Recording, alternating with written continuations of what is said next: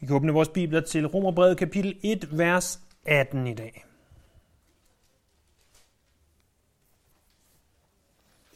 Vi har afsluttet brevets indledning. Brevets indledning gik fra vers 1 til 15. Brevets tema har vi set på de sidste tre søndage i vers 16 og 17. Fra vers 18 begynder selve brevet sådan for alvor. Det er her, at Paulus begynder at skrive det, som han egentlig vil skrive.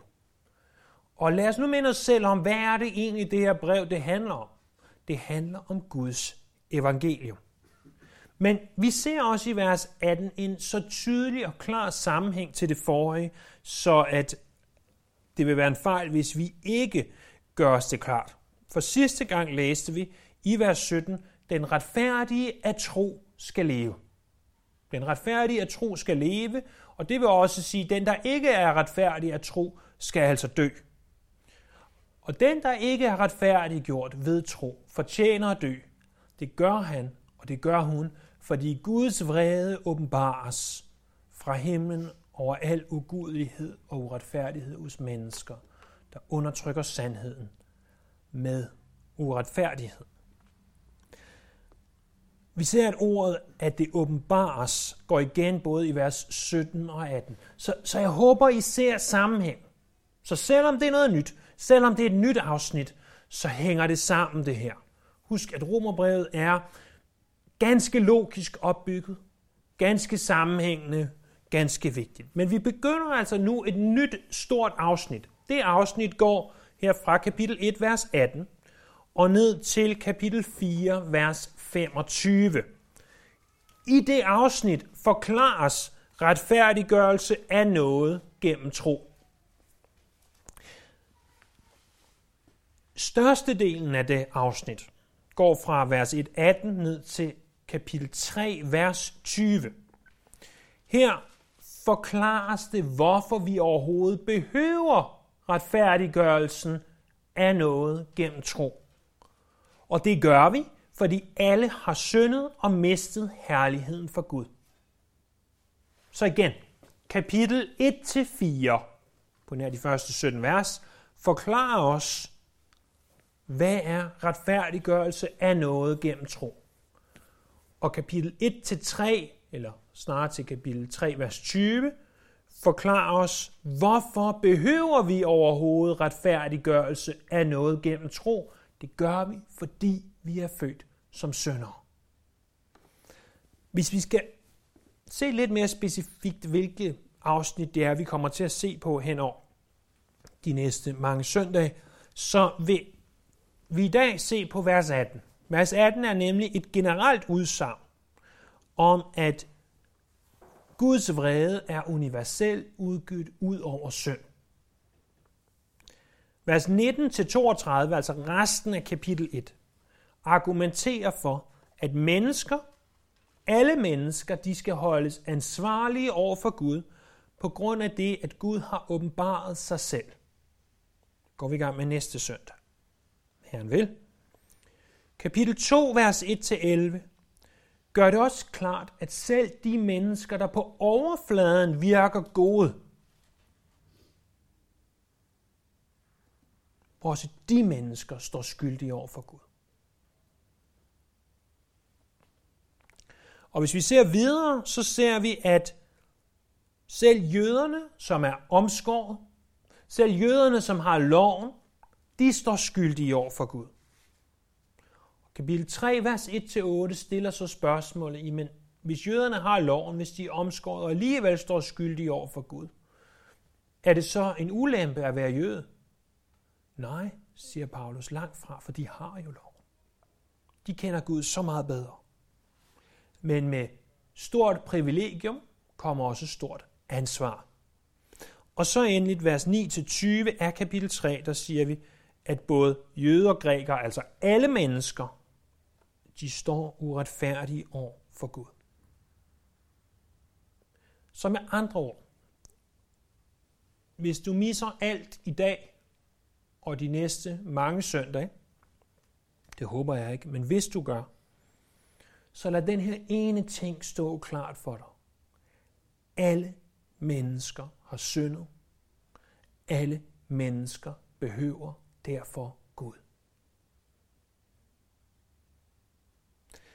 Men i dag tager vi hul på den første og, og måske det mest grundlæggende. Det, der forklarer os, hvorfor vi står skyldige. Det her generelle udsagn i vers 18, at Guds vrede åbenbares fra himlen over al ugudelighed og uretfærdighed hos mennesker, der undertrykker sandheden med uretfærdighed. Hvis du går til lægen, og du sådan har feber, jeg taler ikke om 39,8, men jeg taler om sådan rigt, eller ikke om 37,8, men sådan rigtig feber, 39,8 måske. Og, og du staver ned til lægen, og lægen så siger, jeg kan fornemme, at du ikke har det så godt. Her har du et glas Panodil. Spis du dem, så slår det nok din feber ned. Jeg er ikke læge, men som jeg forstår det, så er feberen blot symptomet på det, som er galt med dig. Der er et eller andet i dig, der er sygt, og feberen prøver at få det ud. Og hvis du bare slår feberen ned, så kan du ende med at dø af det. Fordi der er et eller andet mere galt måske. Og lægen bliver nødt til at diagnostisere og finde ud af, hvorfor du har feber. Og så kan han give dig kuren mod det, du egentlig fejler. Så kan det godt være, at det er en god idé at slå feberen ned, når man ved, hvad der i virkeligheden er galt. Hvad er det, der virkelig er galt med os mennesker? Hvorfor er det, vi handler, som vi handler? Hvorfor er det, at selv vores små, skønne spædbørn, vores små, skønne børn, der løber rundt, de modsiger os? Hvorfor er det, at de ikke gør, hvad der bliver sagt? Det er, fordi de, som vi, er sønder.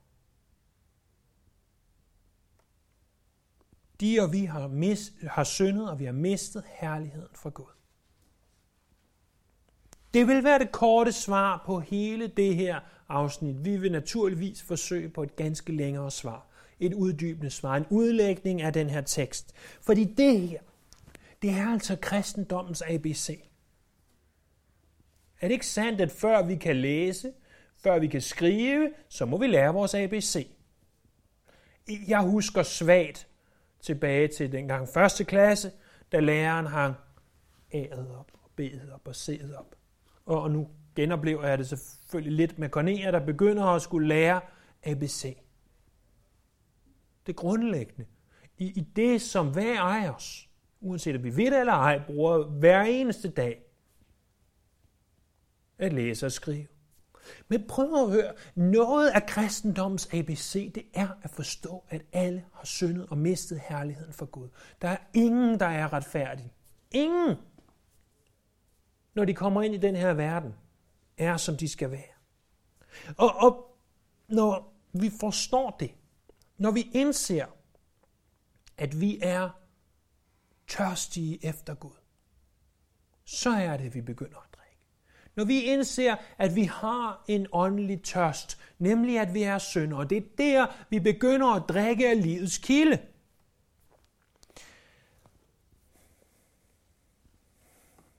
Og så til teksten i dag. Der står Guds vrede.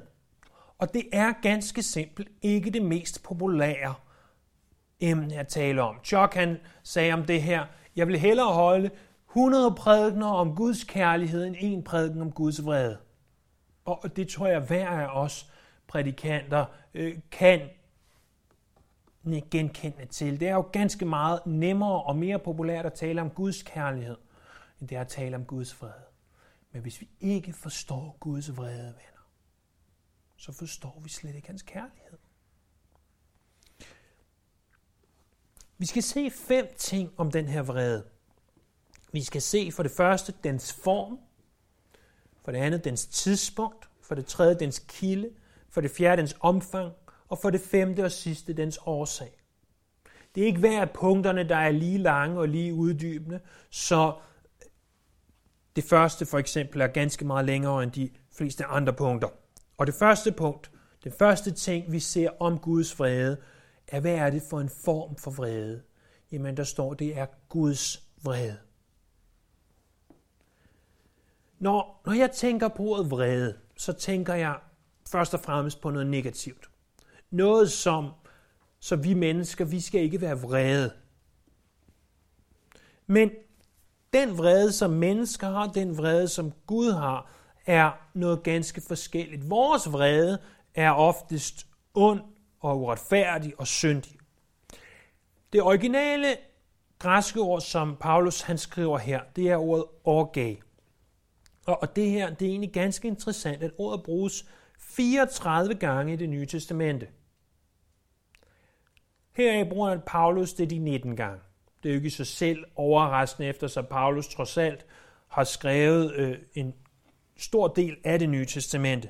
Men det, der er overraskende, er, at når det bruges i alt 34, i hele det nye testamente, 19 af Paulus, de 10 af de gange, som Paulus bruger ordet orgag, eller vrede, findes i romerbrevet. Det fortæller mig en ting, at det her ord er ganske, ganske, ganske centralt i den her bog. Ordet betyder noget i retning af en grundfæstet bevidst vrede. Det er en grundfæstet bevidst vrede, ikke sådan en ukontrolleret og et ukontrollerende udbrud af vrede, som vi mennesker kan have det. Det her det er en grundfæstet, kontrolleret vrede. Det skal understreges, at det her det er Guds vrede. Det er den form, det har. Det er Guds vrede. Og, og det er altså en side af Gud, at han er vred. At Gud han bliver nødt til at ramme synd med vrede. Fordi Gud er hellig. Og Habakkuk kapitel 1, vers 13, der siger Habakkuk om Gud, du hvis øjne er for rene til at se på ondskaben. Ganske simpelt oversat. Gud er så hellig, at han ikke kan holde synet af synd ud. Det er også vigtigt at forstå, at det modsatte af vrede, det er ikke kærlighed. Det kunne vi nemt fristes til at tro. Men det modsatte af vrede er ligegyldighed. Illustration. Hvis nogen ønsker at gøre, eller vil, eller gør din familie ondt,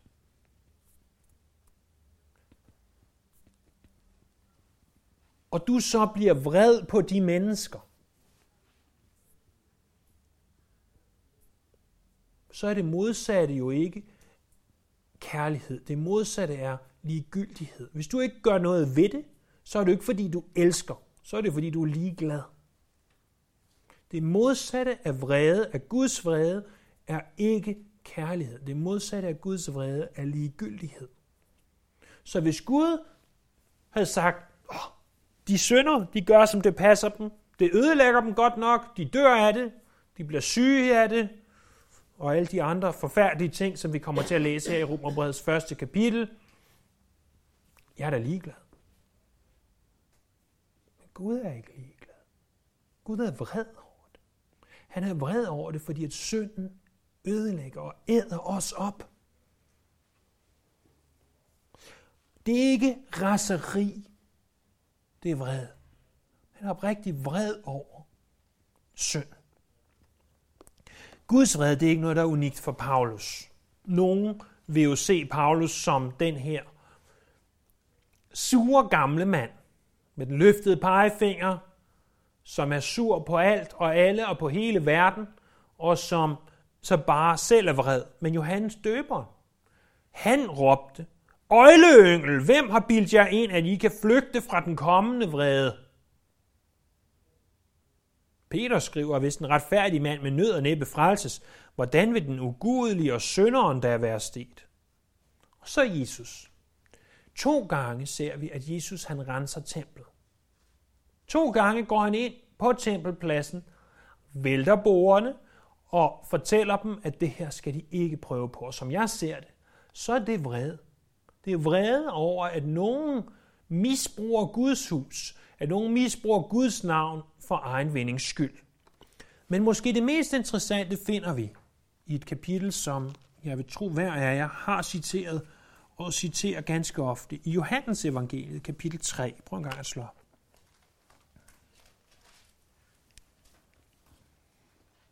Johannes kapitel 3. vers 16. Her skriver Johannes, for således elskede Gud verden, at han gav sin enborne søn, for at enhver, som tror på ham, ikke skal fortabes, men have et evigt liv. Ej, hvor er han negativ, ham Jesus. Han taler om, at de skal fortabes. Det er da ikke et specielt positivt livssyn, han har.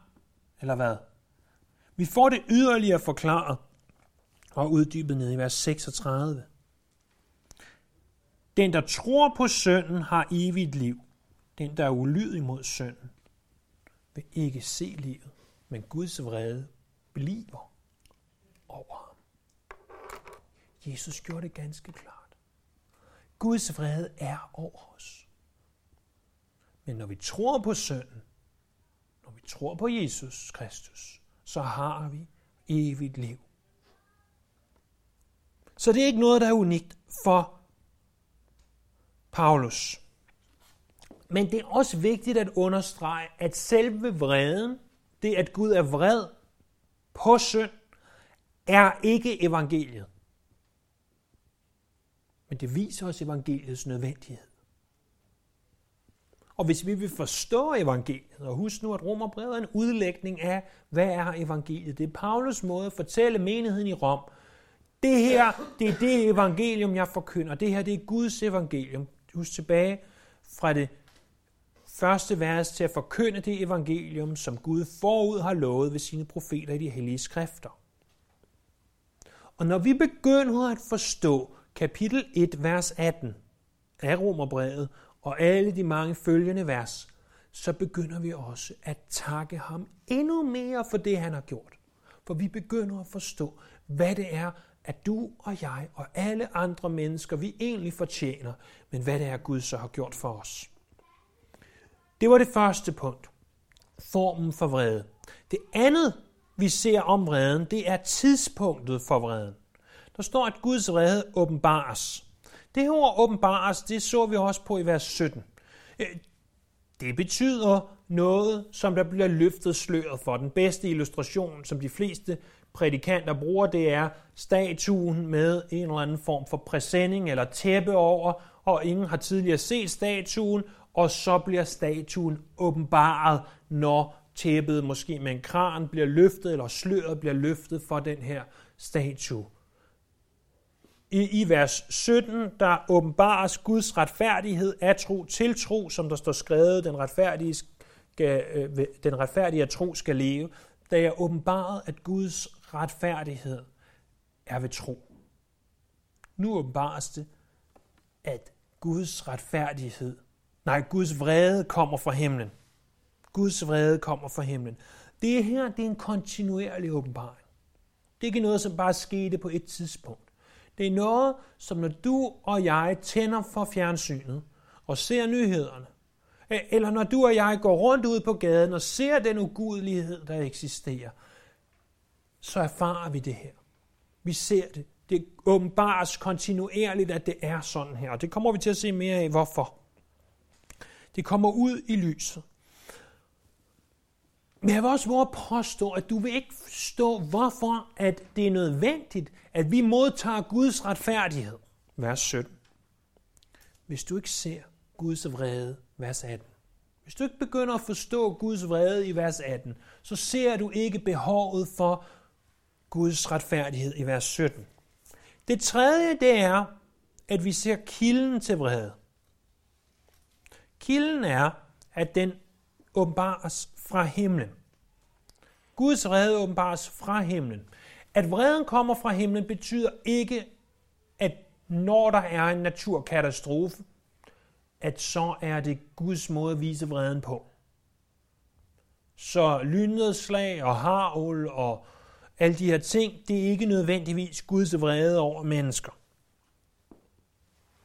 Men kilden er, i stedet for, at den kommer fra himlen, og det viser os, at der er tale om noget guddommeligt.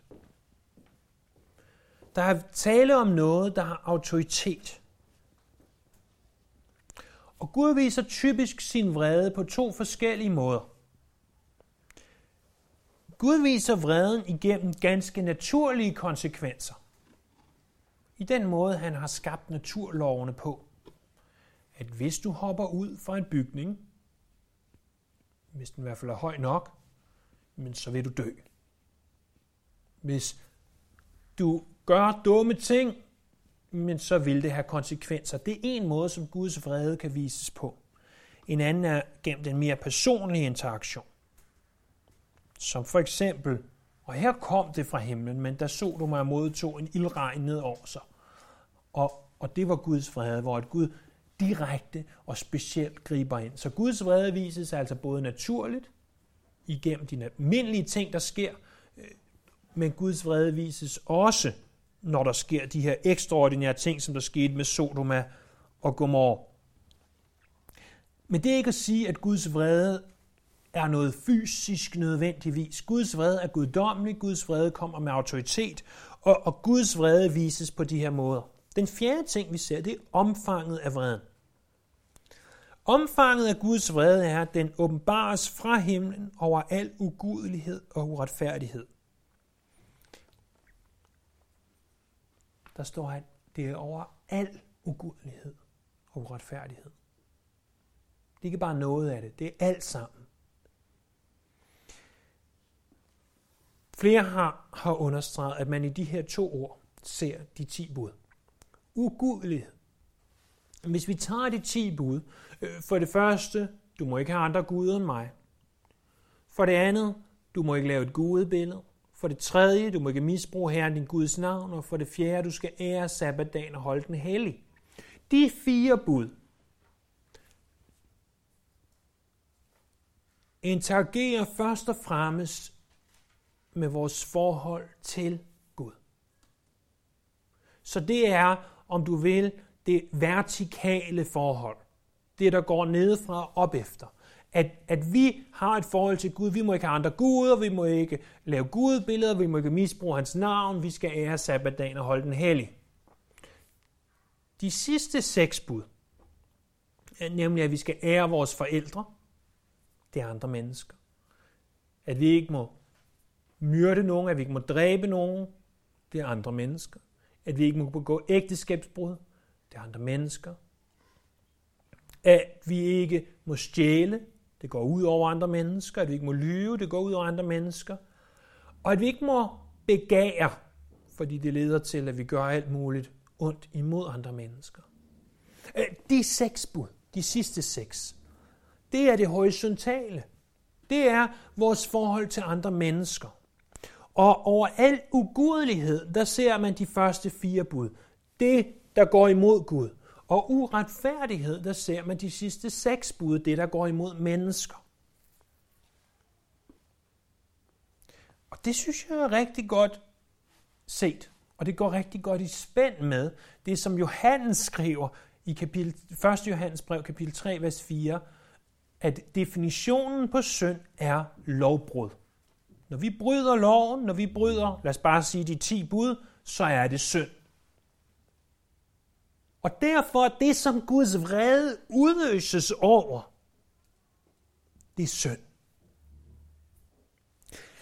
Her er det så vigtigt at understrege, at der ikke står, at Guds vrede udøses over synder, men over synd. Det er ikke det, der står, men det er den udlægning, jeg kommer med i hvert fald. For der er en forskel på synd og på synder. Lad os nu sige, at du havde en sygdom i dit blod, der gjorde, at du fik de mest afskyelige, uhyggelige bylder på hele din krop.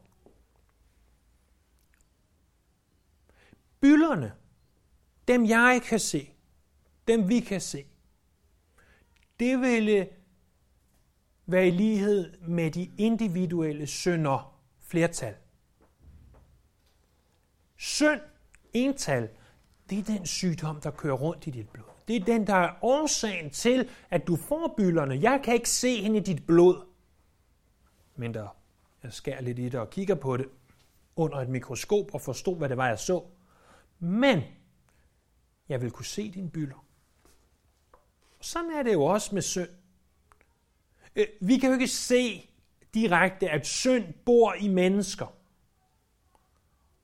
Men jeg kan så sandelig se, når nogen frarøver mig noget, når nogen lyver over for mig, og så videre. Det kan jeg se. Jeg kan se de enkelte synder. Men hvorfor er det vigtigt, at Guds vrede udøses over synd, ental, og ikke over synder, flertal?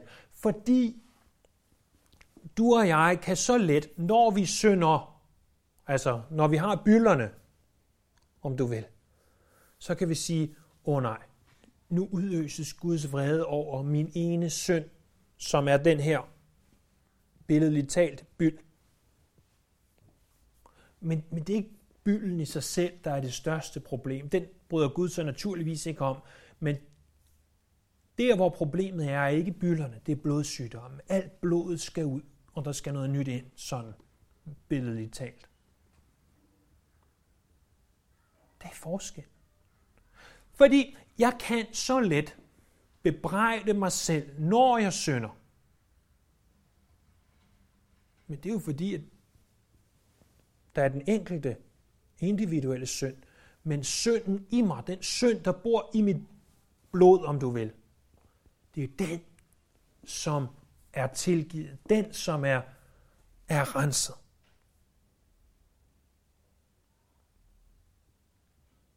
Og den, som skal renses.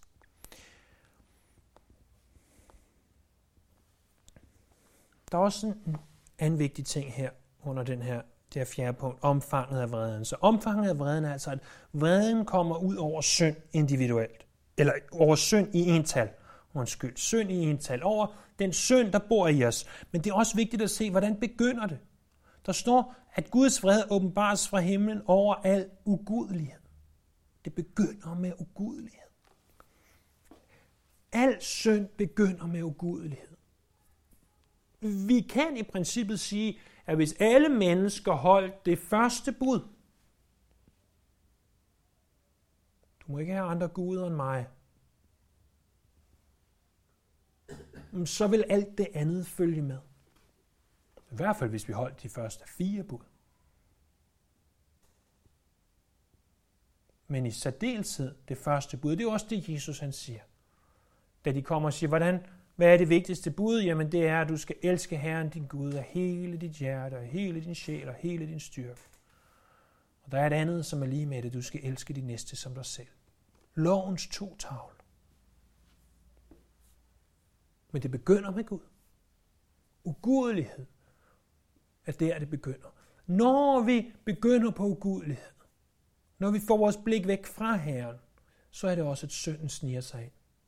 Hvor ofte har vi ikke hørt, at Synd vil holde os fra Bibelen, og Bibelen vil holde os fra synd. Eller synd, bøn vil holde os fra synd, men synd vil holde os fra bøn.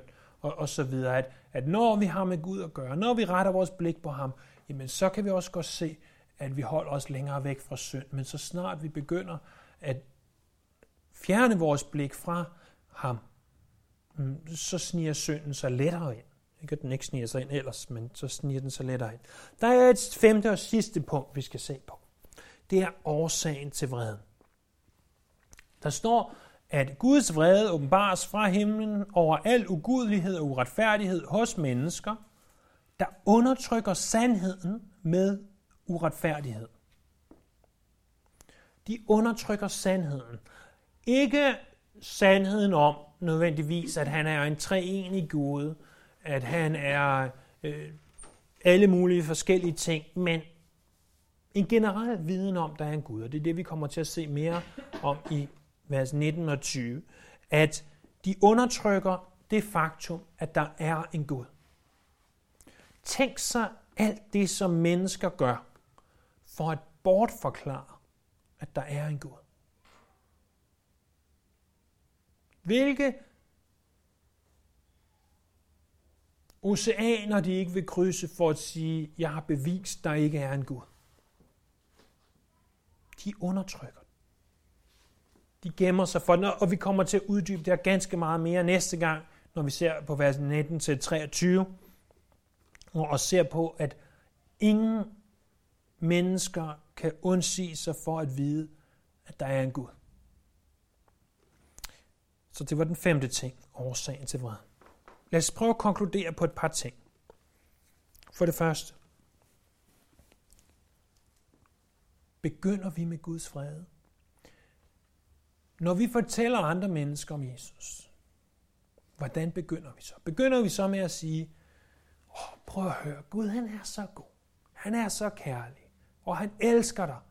Og, og hvis du bare vil løbe ind i hans arme, så vil han tage dig op på sine knæ og sige og vise dig, hvor meget han elsker dig. Er det sådan, vi begynder? Eller begynder vi som Paulus, når Paulus skal forklare os evangeliet med at sige, prøv at høre venner, Guds vrede åbenbares fra himlen over al ugudelighed og uretfærdighed hos mennesker, der undertrykker sandheden med uretfærdighed. Jeg siger ikke, at det er en populær måde at begynde sin evangelisation på, men det er en bibelsk måde. Det er bibelsk, at vi begynder med at forklare mennesker, at alle har syndet og mistet herligheden fra Gud. At de behøver Gud. For hvis der ikke er noget at reddes fra, så er frelsen jo ganske meningsløs. For det andet, ganske som ugudelighed kommer først.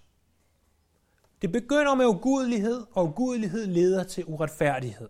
De to ord her, som opsummerede de ti bud, det begynder med ugudelighed.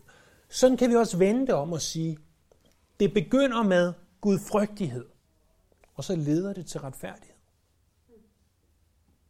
Hvis du har dit forhold til Gud i orden,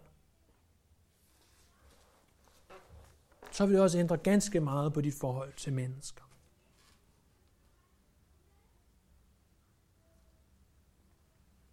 Hvis vi søger ham først, hvis vi søger hans rige først, så vil det ændre på, hvordan vi interagerer med andre mennesker. For det tredje, hvor ser vi klarest Guds vrede? På korset. Vi sang for lidt siden, han vender bort sit ansigt mens, at soningen bliver skaffet. Jesus, han råber, Eli, Eli, lama sabachthani, som vi får forklaret oversat betyder, min Gud, min Gud, hvorfor har du forladt mig? Fordi Guds vrede på det tidspunkt bliver udøst på Jesus, på korset, for at du og jeg har en mulighed for, at den ikke længere skal udøses over os. Og det leder mig til den fjerde og sidste ting. For hvad skal alt det her gøre godt for? Hvad skal det lede til? Det skal først og fremmest lede til tilbedelse af Herren. J.C. Ryle skriver om en ugudelig engelsk rejsende, der var i Nordamerika. Og J.C. Ryle døde i år 1900, så det her har været sket før år 1900. Så formodentlig dengang, da cowboyder var cowboyder og indianere var indianere. J.C. Ryle selv boede i England, så han skriver om nogen, som har været i Amerika. Og ham her, den ugudelige englænder, der rejser rundt i Amerika, han møder en indianer. Men den her indianer har omvendt sig til Jesus Kristus. Og han talte altid om Jesus. Så han siger, hvorfor taler du så meget om Jesus? Hvorfor er Jesus så vigtig for dig? Hvad er det med ham her, Jesus Kristus, der gør, at du viger dit liv til ham? Og, og jeg ved ikke, om det er på typisk indianermanier, med de film og bøger, man har læst, så forestiller man sig det i hvert fald. Men indianeren, han gjorde det, han svarede ikke et ord. I stedet for, så begyndte han at samle noget mos. Nogle tørre blade. Og, og så laver han en, en cirkel på jorden. tager han en levende ord og lægger midt i cirklen. Og så slår han en gnist, der antænder den her cirkel af bladermus. Og det begynder at brænde. Og ormen, den vrider sig. Den forsøger at komme væk. Men der er ild hele vejen rundt og, og den vrider sig endnu mere og begynder at blive varm. Og den indser, det er nok slut. Og i det, den ligger krøllet sammen ind i midten af, af den her ring, så tager indianeren sin hånd ned og tager ormen ud og lægger den tæt på sit hjerte. Og så siger han, fremmede engelske rejsende. Det er det, som Jesus Kristus har gjort for mig. Han har fanget mig ud af det her flammehav, som ventede mig. Og han har sat mig nær ved sit bryst. Hvordan kan jeg dog andet end at elske ham? Hvordan kan jeg dog andet end at tale om ham? Hvordan kan jeg dog andet end at vige mit liv til ham? Og når vi begynder at forstå, at Guds vrede er udgydt over al skabning, og vi alle fortjener den brændende ild, som helvede lover os. Hvordan kan vi da så andet, når han har reddet os, når han har frelst os, end at tilbede og prise og love og ære ham fra nu af og i al evighed. Lad os gøre netop det.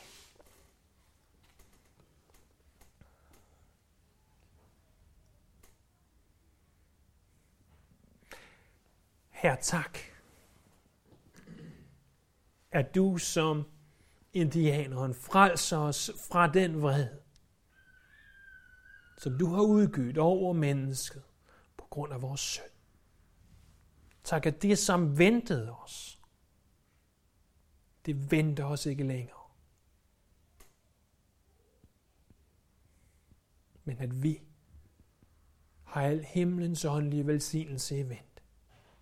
For det priser vi dig. At du har reddet os og frelst os. At du har taget os som en orm, der ikke fortjener noget som helst. Og frelst os. Vi priser dig, vi lover dig, og vi ærer dig. Til dit mægtige navn.